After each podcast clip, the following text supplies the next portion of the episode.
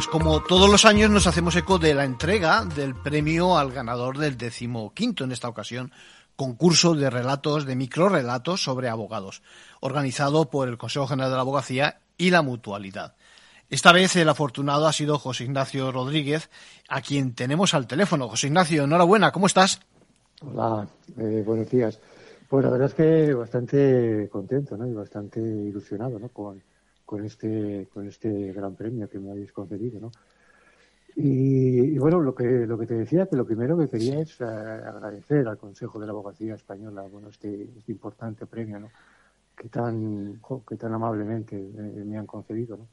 Que, estoy bastante, estoy muy contento con, con haberlo recibido. Por lo que me cuentan, no eres letrado, eres informático, ¿es así? Sí, sí, es así, sí, sí. Soy, soy, soy informático, soy programador y, realmente mm, no tengo nada que ver con, el mundo jurídico, con el mundo de la abogacía. Y más bien, bueno, pues eh, soy un, un escritor eh, amateur, ¿no? Como, como te podría decir, aficionado. Sí. Aficionado. Y, lo que pasa es que lo que pasa es que me temo que además de aficionado, ganador de algún otro más, algún premio más, ¿eh? ¿Es así? Sí, sí, bueno, mm, he tenido la, la suerte, ¿no? Que, que, que, bueno, que en estos pinillos que, he hecho, pues en algún certamen sí que me han concedido eh, también, eh, pues eh, te podría decir que el en el concurso de cartas de amor de Ciudad de Torrelavega. Sí. Gané, gané este concurso en el 2022. Y en el concurso de relatos breves de Antirumor, convocado por el Ayuntamiento de Bilbao en el 2023, en el sexto concurso, pues también lo, lo gané, ¿no? Está claro que es... Sí, dime, dime. creo que es algo anecdótico, ¿no? Porque al final participamos eh, muchos escritores eh, aficionados, ¿no? Y, y bueno, me podía haber tocado a mí como, como le podía haber tocado a, otro o a otra, ¿no? Bueno, Pero bueno, me parece que no lo haces mal. Ya de momento ya te lo digo yo, porque he leído el relato y no está ni mucho menos. Bueno, está fenomenal. Las reglas, vamos a contar las reglas. Las reglas en este caso es, eh, esencialmente había que utilizar cinco palabras obligatorias en el mes que ganaste, ¿no? Y, en, la, convocatoria, que al final es el, eres el ganador del año. ¿eh? ¿eh? viajar, primavera, gestar, protección y transversal. Y resulta que tú lo, lo mezclas todo y además lo combinas de forma perfecta con un tema que nos interesa mucho al mundo de la justicia, ¿no? Es el tema del bullying. Ese es un acierto. Sí, sí, la verdad es que, mm, bueno, eh, el tema que quise abordar efectivamente con este relato fue, fue el bullying, ¿no?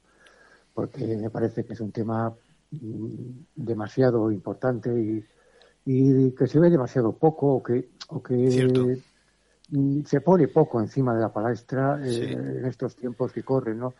Y, hijo, pues al final creo que lo digo por, por, no sé, por, por experiencias vividas, ¿no? Sí.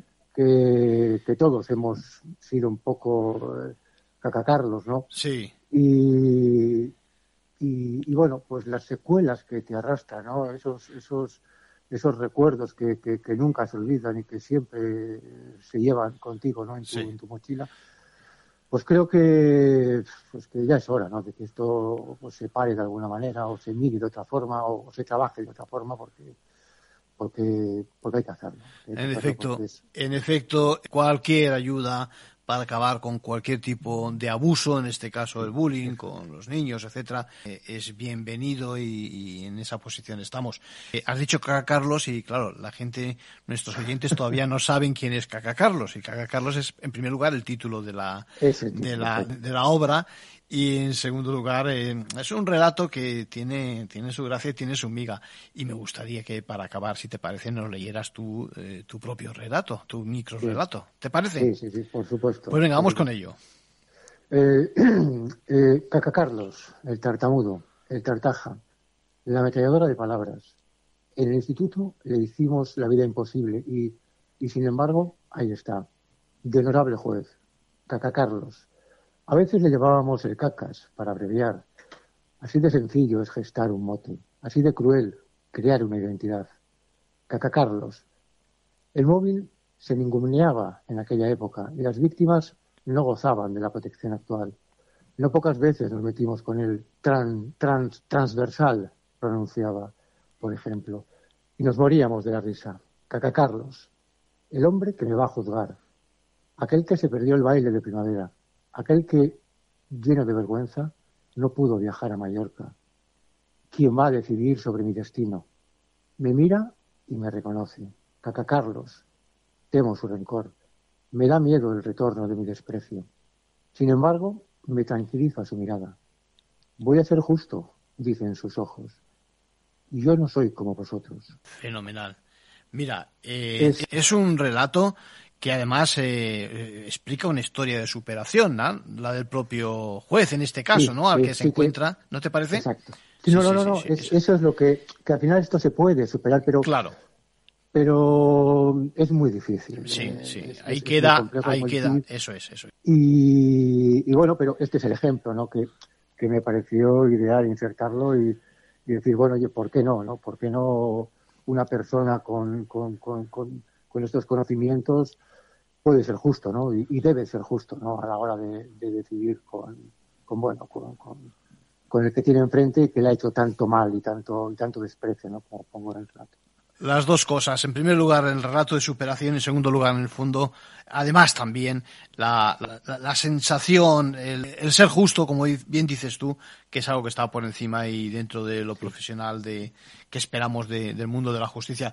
José Ignacio Rodríguez, enhorabuena de nuevo y venga a seguir participando porque me temo que oh. llevas una buena carrera. ¿eh? Muchísimas gracias, eh, Arcadio, por, por, por esta oportunidad. ¿eh? Un abrazo. Ahora.